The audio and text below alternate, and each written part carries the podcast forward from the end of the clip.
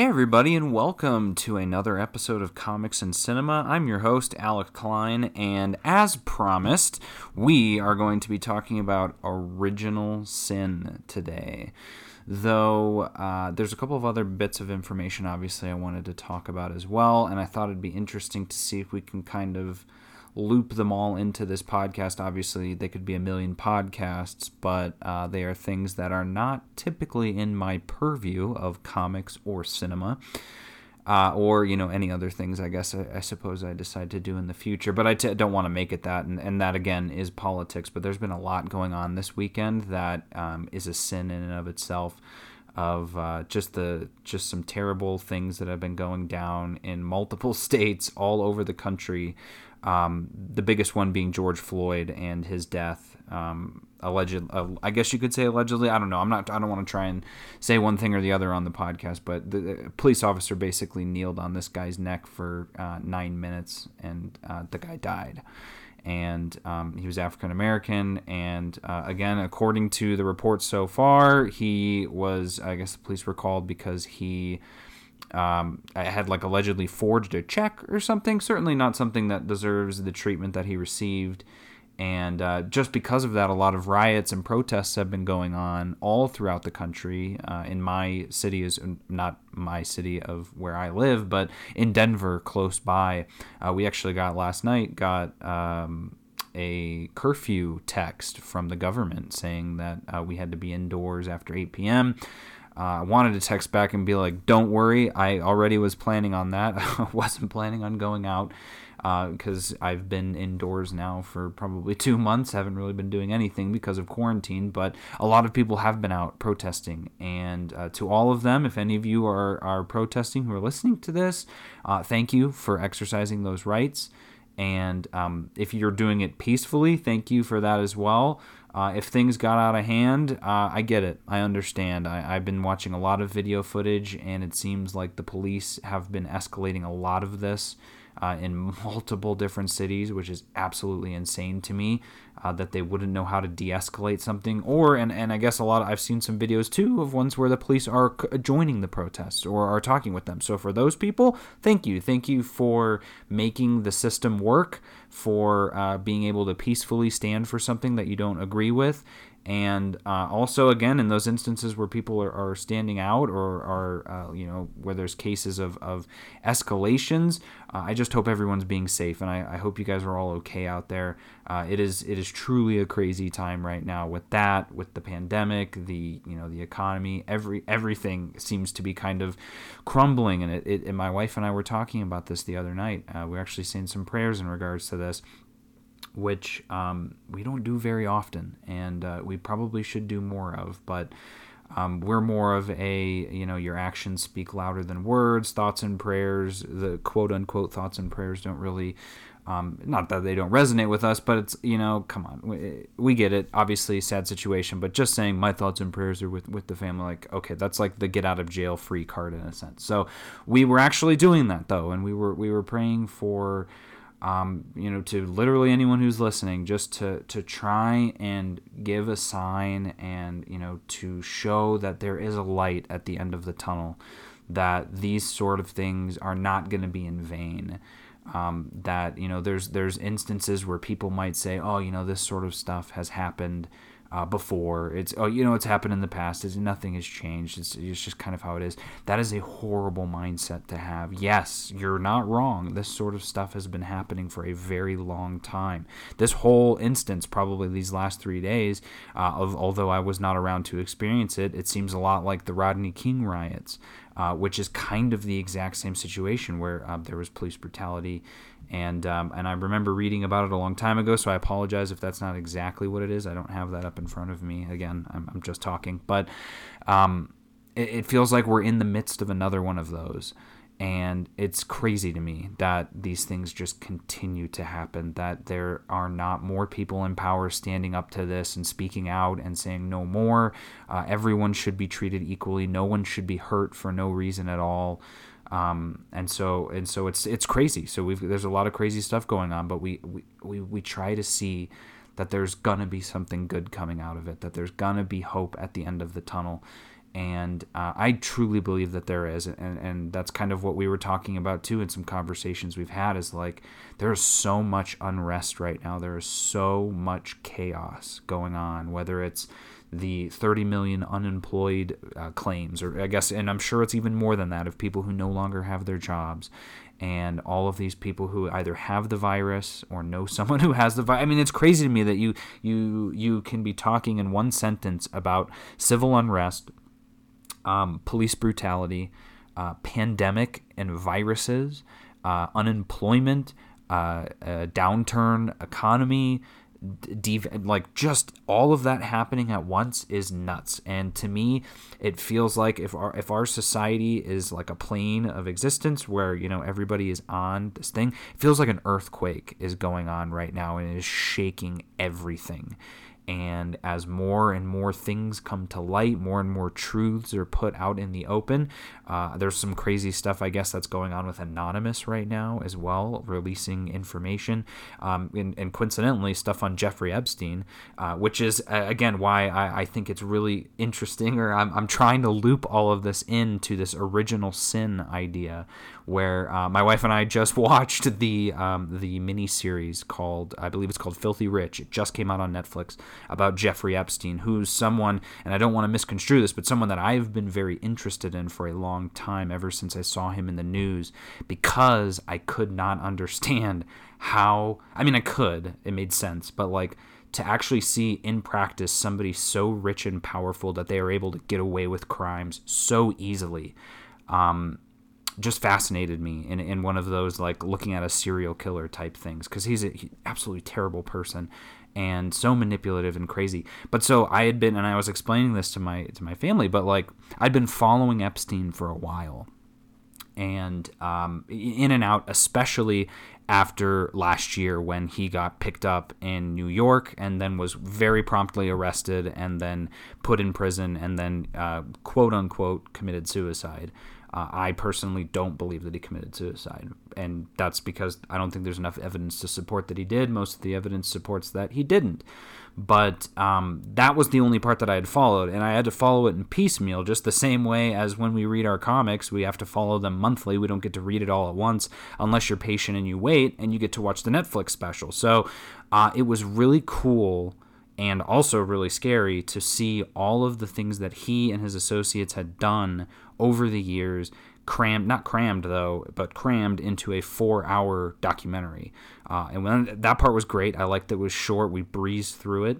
Um, but to see all of that happen and and you know all the stuff that he did and to to think that somebody who may or may not have either you know handed over a counterfeit bill i and typically just based on my own personal experience in in uh, retail I would assume that's a, it's a hundred dollar bill. That's usually the type of bill that's counterfeit. Or if it was a bounced check, which is also incredibly ironic because we uh, we were watching. I my weird tangent. My mom, they, my family lives in Texas, but my mom just bought some chickens, and she messaged us. She's like, "Hey, uh, we're gonna uh, name these chickens, and you guys can each name one. You know, oh, name your chickens, yada yada yada." And I wanted to name my chicken Little Jerry Seinfeld from the Seinfeld episode.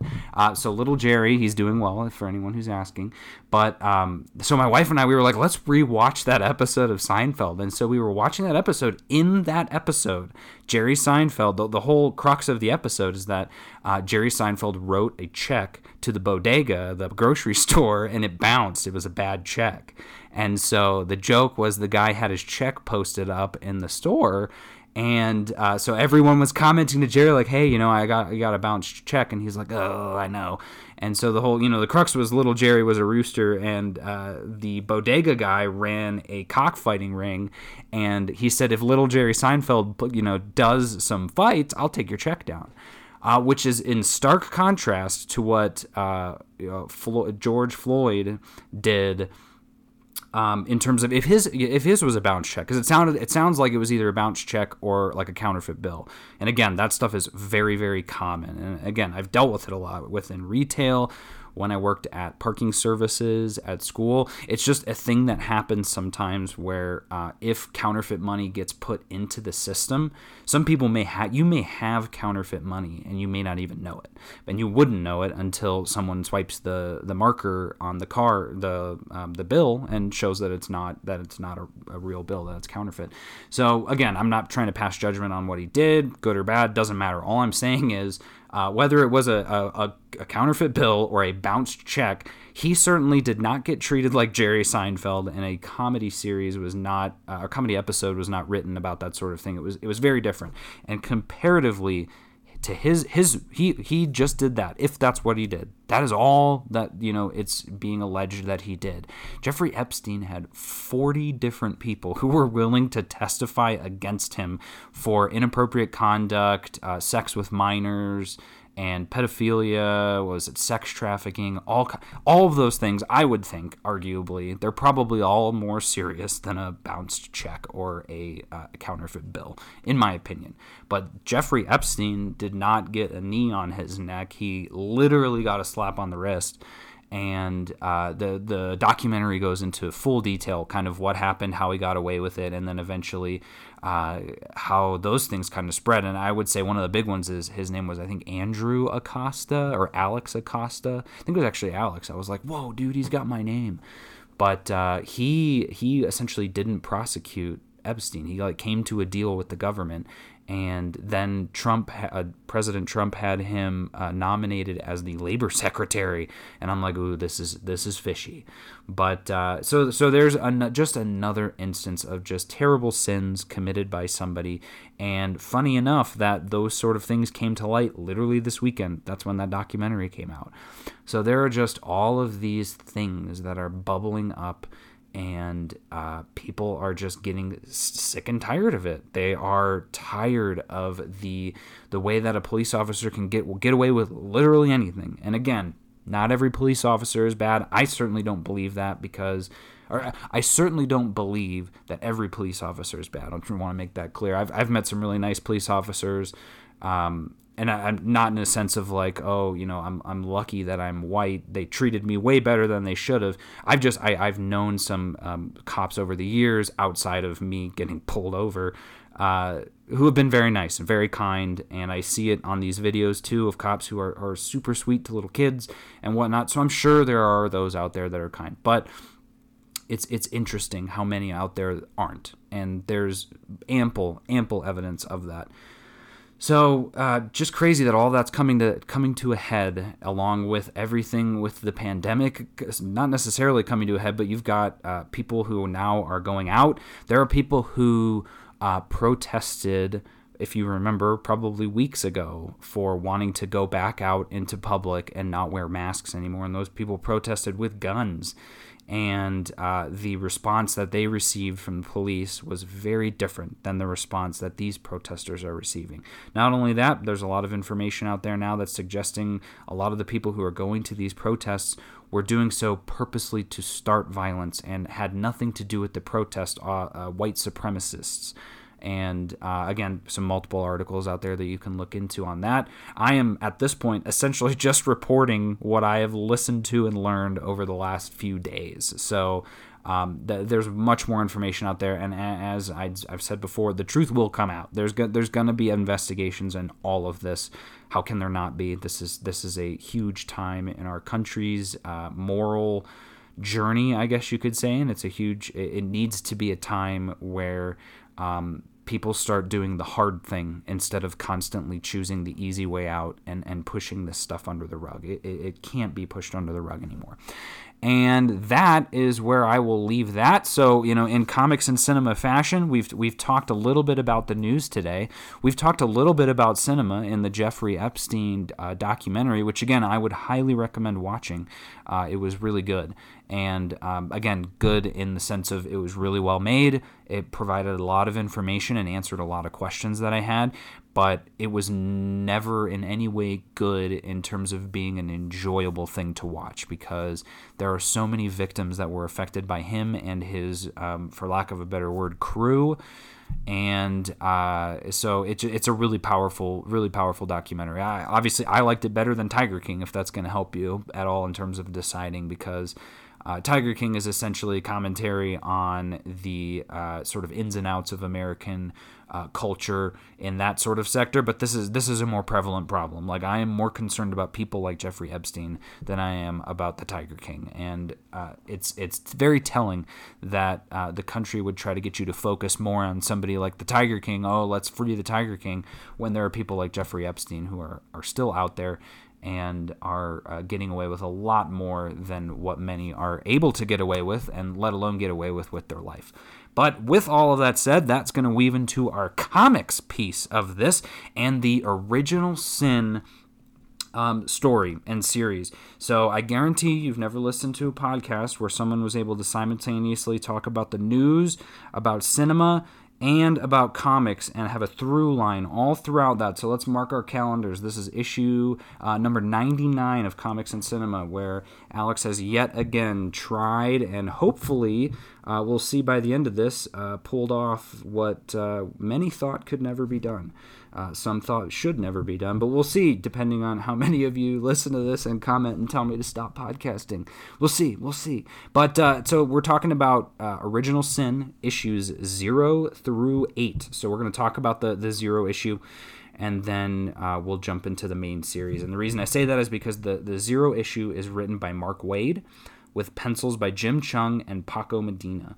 And it essentially is a story of Nova, Sam Alexander, uh, and Uatu, the Watcher. And so it's it's like a, a preview in a sense into uh, this whole conflict in original sin. And if if I'm being honest, what happens in this zero issue is more interesting than what happens in the entire original sin series.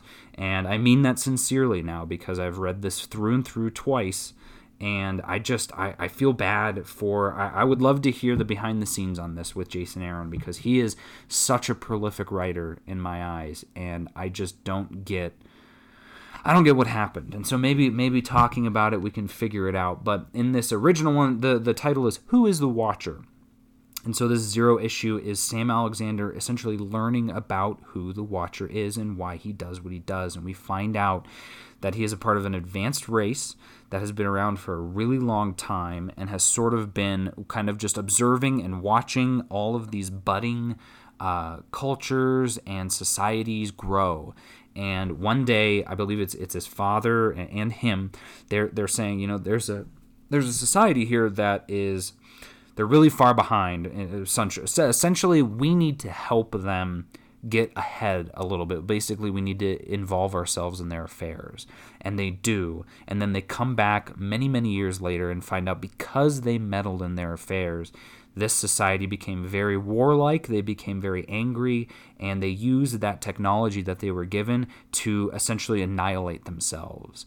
Very, very timely and interesting. I mean, I don't know how many of you argue about that in terms of uh, if that sort of thing happened to us but uh, you can certainly see how things are again coming to a head because of uh, just the technology of the day that we're able to see so many things happening at once now. I mean, imagine something like this had happened, and again, it probably it 100% did back in the 1800s, probably in the 1700s, definitely in like the 1850s, right before around the Civil War. But uh, no one was reporting on that. There wasn't live uh, news coverage going on uh, for weeks on end for um, you know getting to see up to date things happening. No, no, no. It, it you you either found out about it because you lived close enough to the situation. I'm assuming, or you never knew about it and you were blissfully ignorant. So it's just you know the times they are a changing, and so because of this, the Watchers decide that they will be thus, and uh, they will no longer ever interfere in any instance that's going on. Instead, they will just watch and catalog it and um, and so that's essentially the zero issue. So you find that out that um, that's kind of who the Watchers are for those of you who you know didn't know, and so then you dive into the original sin. So this story is not good in many aspects. So this was at a time where Marvel was um, they were I, I, would imagine sort of trying to capture that lightning in a bottle still from uh, stuff such as Civil War and I think more recently on this one, I'm trying to remember what would have been right around here, but this would have been right after uh, all new Marvel now. So this would have been after Avengers versus X Men. So I'm certain they're trying to you know capture that just a little bit. And the I certainly the idea of this series is interesting on its own, and that's I. it's one of those instances where the idea is better than the execution. The idea that um, what happens is uh, it's it's a mystery. So I can see this being pitched at Marvel. Hey, so I got this idea for a story. It is it is essentially a, an, a Marvel mystery, a who done it uh, murder mystery and Marvel loved it, and I'm pretty sure they um, they I was going to say propaganda, but uh, they advertised it as such. It was marketed as a murder mystery, which is a really cool idea, and that's why I wanted to read it. But I didn't want to buy the comics. I, I bought them digitally because I, I I sort of had the idea, and again, I probably should have because then I could have sold the comics, but. Um, but so uh, it is. It's a murder mystery about the Watcher. And so this entire series is written by Jason Aaron and art by Mike Deodato, uh, which again is an he. I'll say his art grew on me in this series, and um, overall, I I like Mike Deodato. I don't like the way that he does his backgrounds, is what I'm starting to realize. And he also uses a lot of excess hatching and uh, that sort of like cross hatching as well with backgrounds. It just there there's sort of a, a, almost dirty feel to it. I can't describe it. It just feels like there's a lot of gunk on the panels, and that's just the way that he does it. And I'm starting to learn that's fine because he also does a really good job drawing people and you know the the situations and scenes. They're all really well drawn out. So I would say the art is not terrible. There's some certain scenes I think he has a little more issue when he's doing action scenes uh, in terms of like facial expressions and stuff. But again, I'm I have no business critiquing someone who is so good at drawing and uh, is literally painting murals on multiple panels for eight issues. Like this is that that'd be the same as me trying to tell. I, me not knowing how to build a house, trying to tell somebody who builds a house that I may not like the way that the house looks, but I have no idea how to build this house. Like I, so I have no business telling him. I've realized he's good. He, he's good. And Jason Aaron is as well. So it's just this instance where, you know, the, the, this cool idea kind of doesn't really go anywhere. So the Watcher is murdered and his eyes are taken. And that's the mystery. Who killed the Watcher? And so I want to I want to touch on that because that's essential. That's the story. That is literally the story. How? Why do you need eight, eight issues for that? And I think that sort of stems from, first of all, the idea that we need to sell more comics. We want to try and make these stories a little longer, a little more drawn out. No longer the Civil War seven issue series or the six issue mini series. Um, Avengers versus X Men was 12 issues, and I thought that was bloated. Um, but I enjoyed Avengers vs. X Men more than Original Sin. This did not need to be eight. This could have easily been four, and it would have probably been better for it. Just because, again, you really feel the drag on this for sure. And uh, so what happens in it is okay. Who we need to figure out who killed the Watcher. So out of the almost thin air, uh, teams are assembled of again Jason Aaron, no doubt, going, Hey, I've really wanted to write these characters. Uh, you've seen me sort of do it in the past. Uh, I think these would be really w- cool team ups.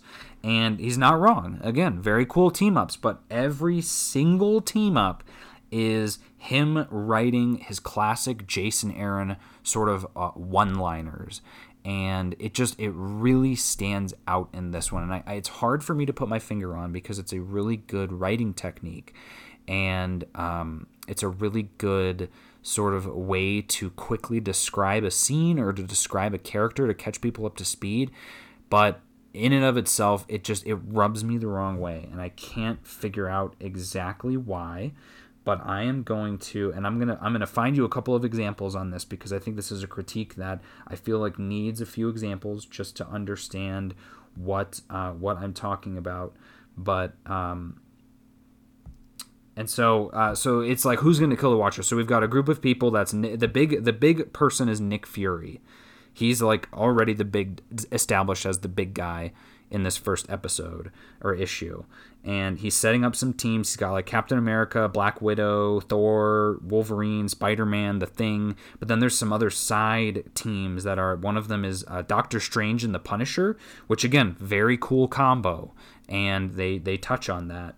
Uh, again, obviously, because of these one liners. And then there's a space team that's Moon Knight, um, Bucky, Winter Soldier, and Gamora. Very cool as well. So you're starting to see as he explains this theme of characters who are maybe a little more questionable. Also, um, Ant Man as well. So, like former criminals, people who have murdered. Uh, and so we're getting to that spot where it's like, okay, let's gather all of these characters. So um, and, and, with that said, and I'm going to get you to those quotes that I'm talking about because I guarantee you they're in the second issue. Um, the the cover of each of these issues has uh, a, a, question, uh, sort of like a like a, a who done it. So the first one is who shot the Watcher. That's in the first issue. That question is not answered in that issue. I'm sorry.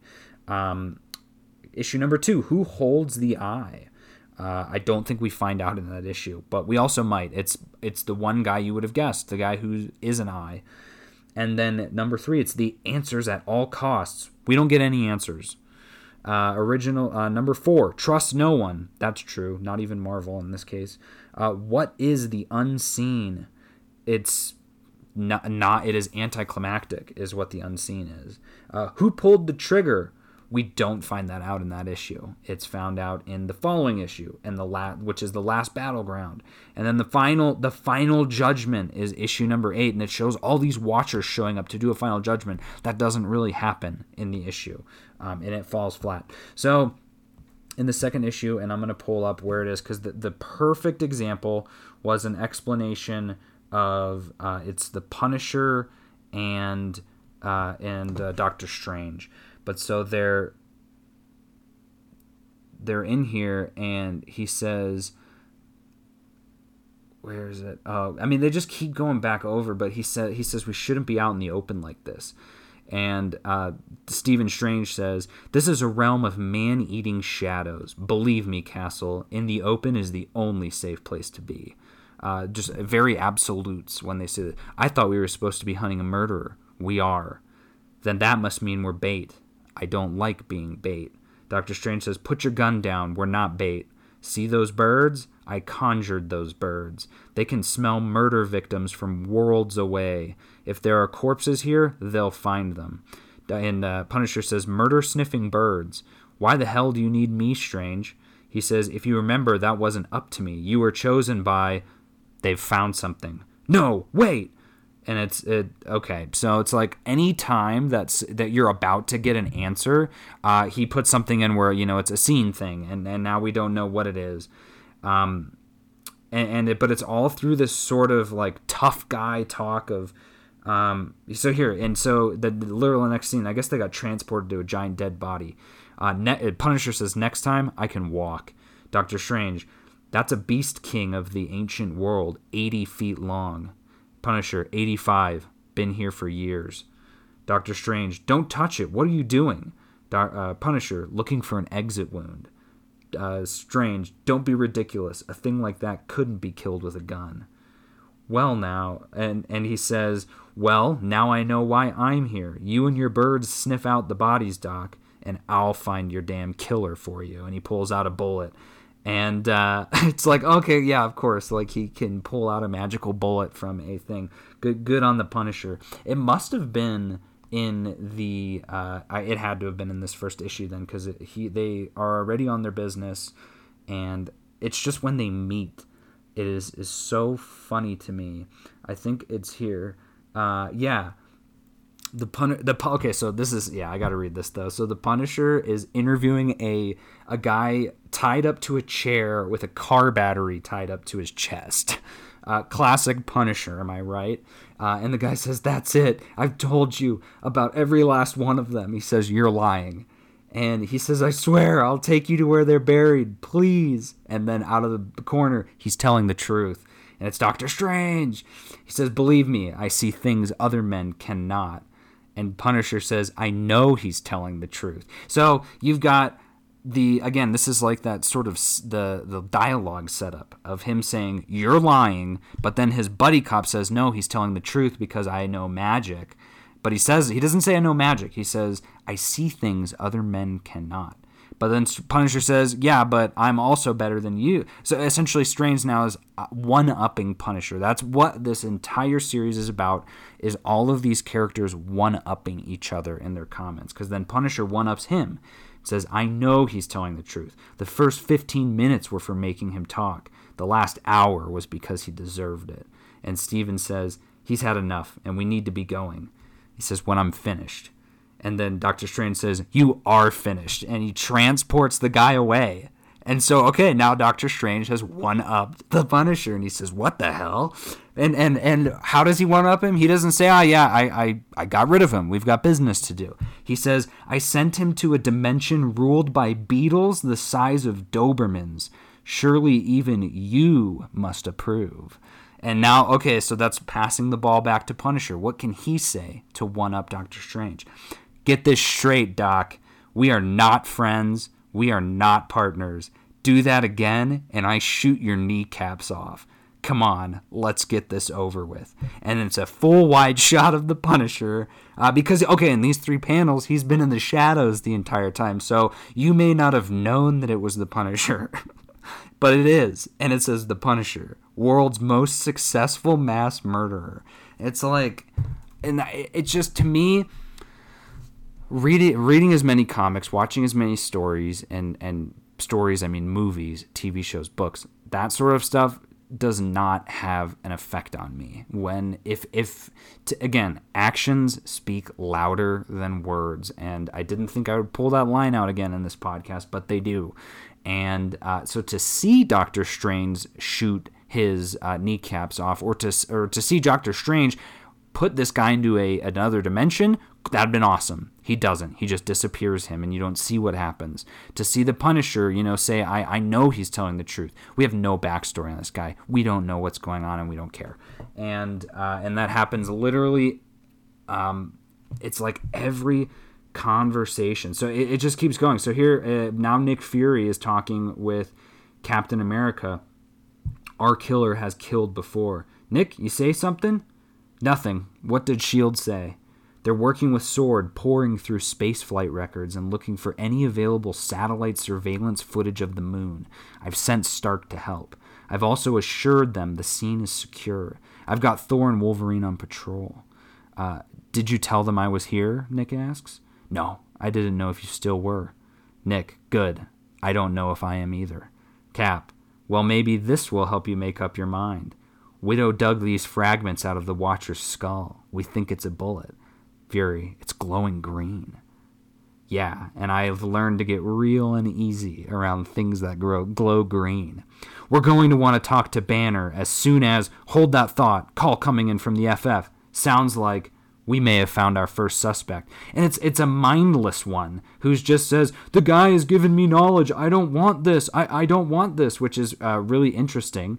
But um, we get to so I mean, here's I just I just landed on another Doctor Strange one. This is this is the 26th page in the first issue. Um, they're just walking down a uh, an alley, and he says, uh, "Your plane or mine?" And he says, "Plane." He didn't tell you the details, did he? Oh, this is going to be good. Wait, just where is it? Where? And then he tra- he transports him to uh, to that uh, that dimension that they're in in the second issue. But so by now, like I said, if that seems convoluted at all, if you're like I, am having problem following this, don't worry, it's it's hard to follow.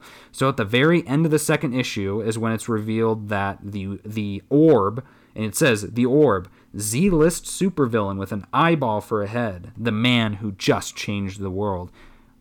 How did he just change the world though? I don't I don't understand how he changed the world because I don't think the secrets are revealed yet. Nope, they're not. And uh, so he didn't just change the world. He's going to in the next issue, uh, which is the Answers at All Cost issue, which is the only, probably one of the, the better issues, only because in this issue, you slowly start to see the the truths that are revealed and i mentioned that in the prior podcast but the truths that are revealed by this eye which again i don't know how that's possible maybe i think it's the orb can talk to the eyeball and reveal it. And now we find out that Dr. Midas and his his daughter are also involved in this.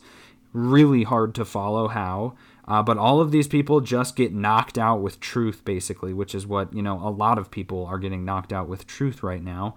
Uh, again, why I feel this original sin was important to talk about this weekend. But, um, yeah, but then it's like, oh, they got, they get the eye. And at the very end of this issue, Winter Soldier kills Nick Fury. And so when you read it the first time, that's a really cool cliffhanger. But reading it a second time, it doesn't even, it has zero effect because we know now that um, Nick Fury is uh, the it's an LMD, it's a life model decoy, and and that's kind of what we start figuring out through this. And so I'm not even going to click through on these other ones because we're get we're getting a little long on the on just this this uh, um, this podcast, but um, it's also because all the next issues they, they, they all blend into one. So essentially, what happens in these other issues is we find out that Nick Fury killed the Watcher you could have guessed that from probably the first issue if you were really, really astute, but definitely by um, the fourth issue because you start learning that Nick Fury, once you get Nick Fury's backstory, which is in, so this is essentially a Nick Fury ish series. And, and for that, I liked it. That was the only thing I liked about this. Um, besides some of these other things that I've mentioned that I liked, but just in terms of the story, it was almost a kind of definitive end for Nick Fury. And in that way, I really appreciate this story because Nick Fury is that kind of weird amalgam that's always out there that he um, you know, he's always around. How how is that possible? Oh, he has he has the legacy the legacy virus, which um, or it's the infinity formula, something that keeps him young forever. And so he explains that the infinity formula has been wearing off. And so he comes out of this like stasis chamber on the moon and he's really old. He's like it's been wearing off this entire time I've been using life model decoys all over the world reporting to me and um, and so from there he he doesn't reveal all of it but by then you're like okay so it's probably him who killed the watcher. Makes sense because he's you know we don't know what more to believe in regards to this. And uh, but then we learn about the unseen. And so the unseen is something that uh, it also cool concept not something that needs an eight issue series about. A one shot would be perfect but it's the story about a person who is is charged with being the man on the wall.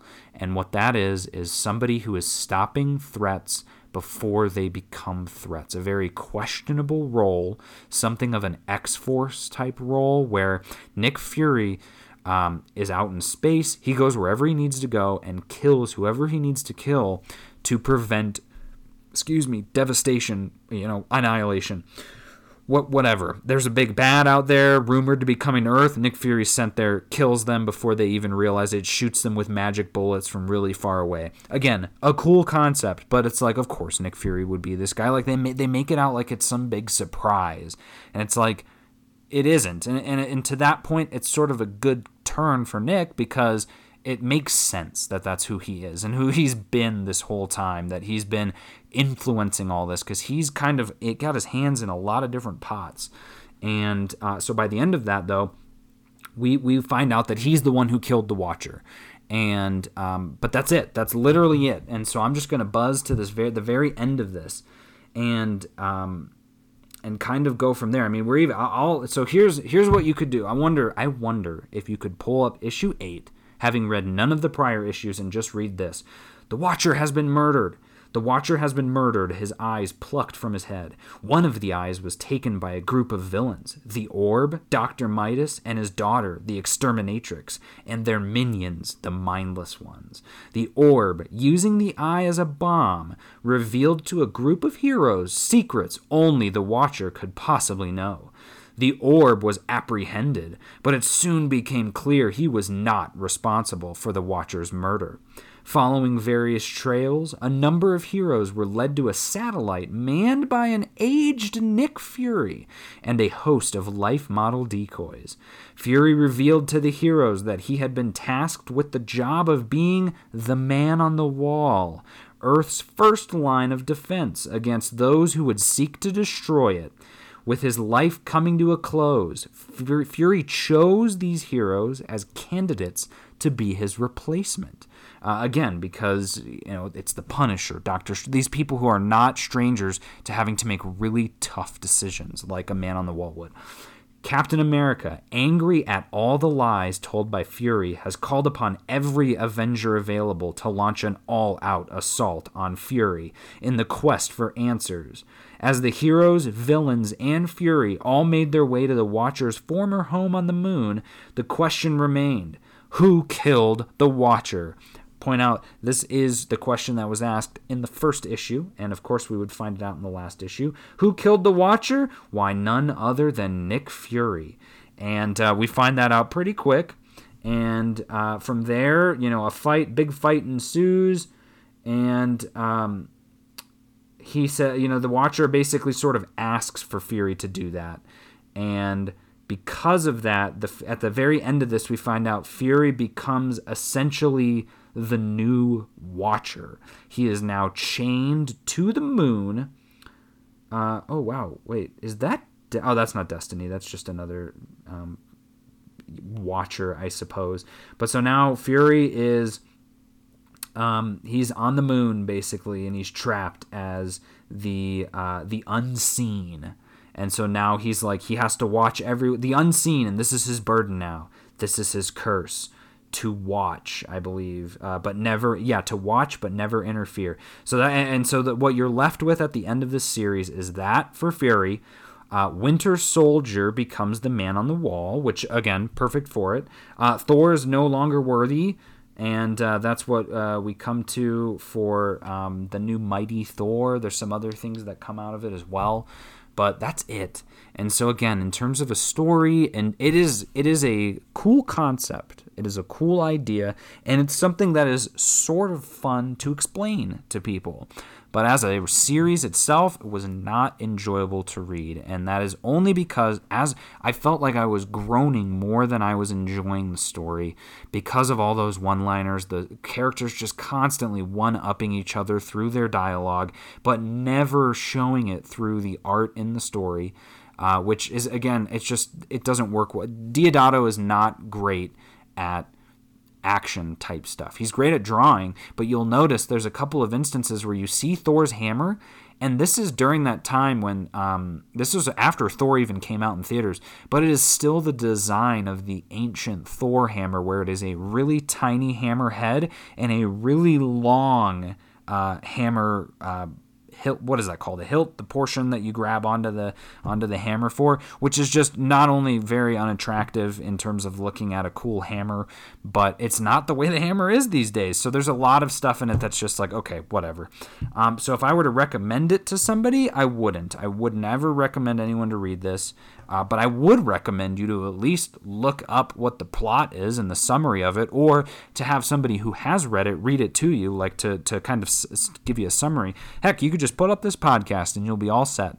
Uh, because that's that's about it. It doesn't it doesn't change a lot in the MC or not MCU. It doesn't change a lot in the Marvel universe uh, except for, again, those truths that are released, like Thor has a sister, Angela. Essentially, all these truths were released in order for more new content to be pumped into Marvel. Um, Jane Foster Thor.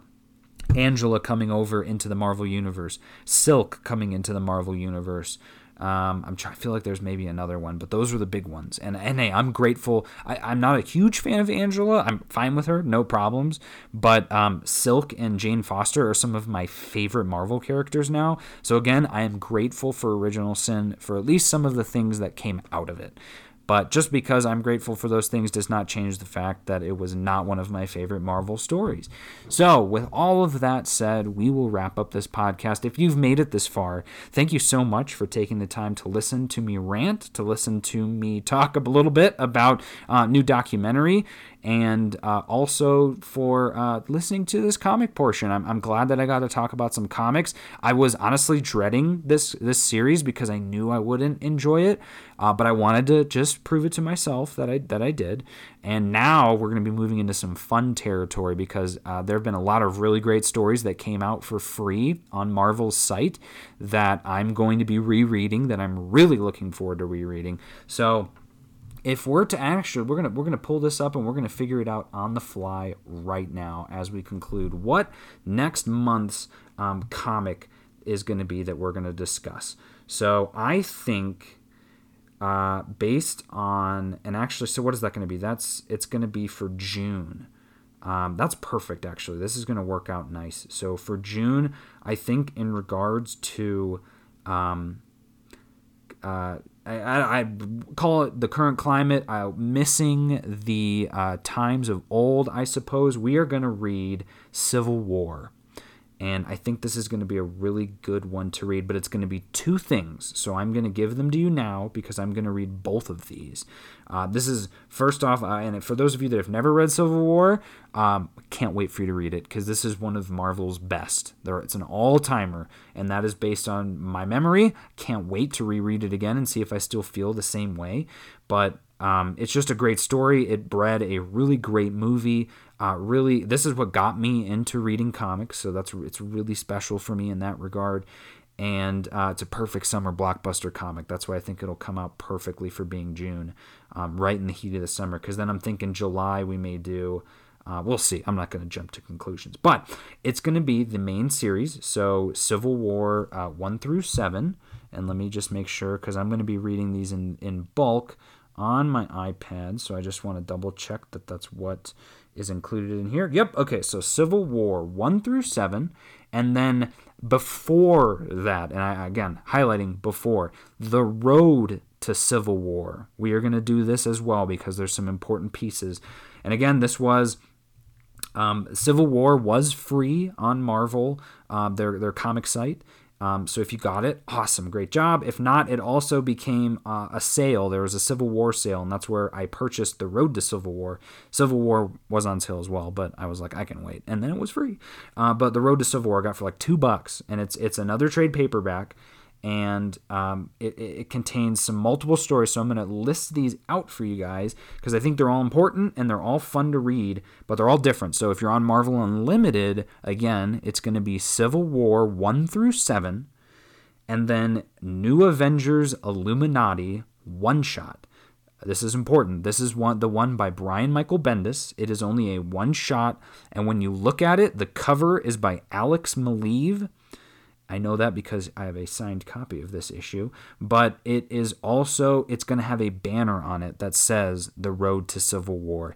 Don't confuse it with one. There's another New Avengers Illuminati that Brian Michael Bendis did that's probably in there too. It's a five issue miniseries, also phenomenal, but is different. So it is just this one shot. And then Amazing Spider Man 529 through 531 that is, uh, this is the issues where he becomes the Iron Spider. Uh, so that's important as well. And then Fantastic Four 536 and 537. So that is um, essentially six issues, another seven, so 13. This is going to be a, a wild summer reading.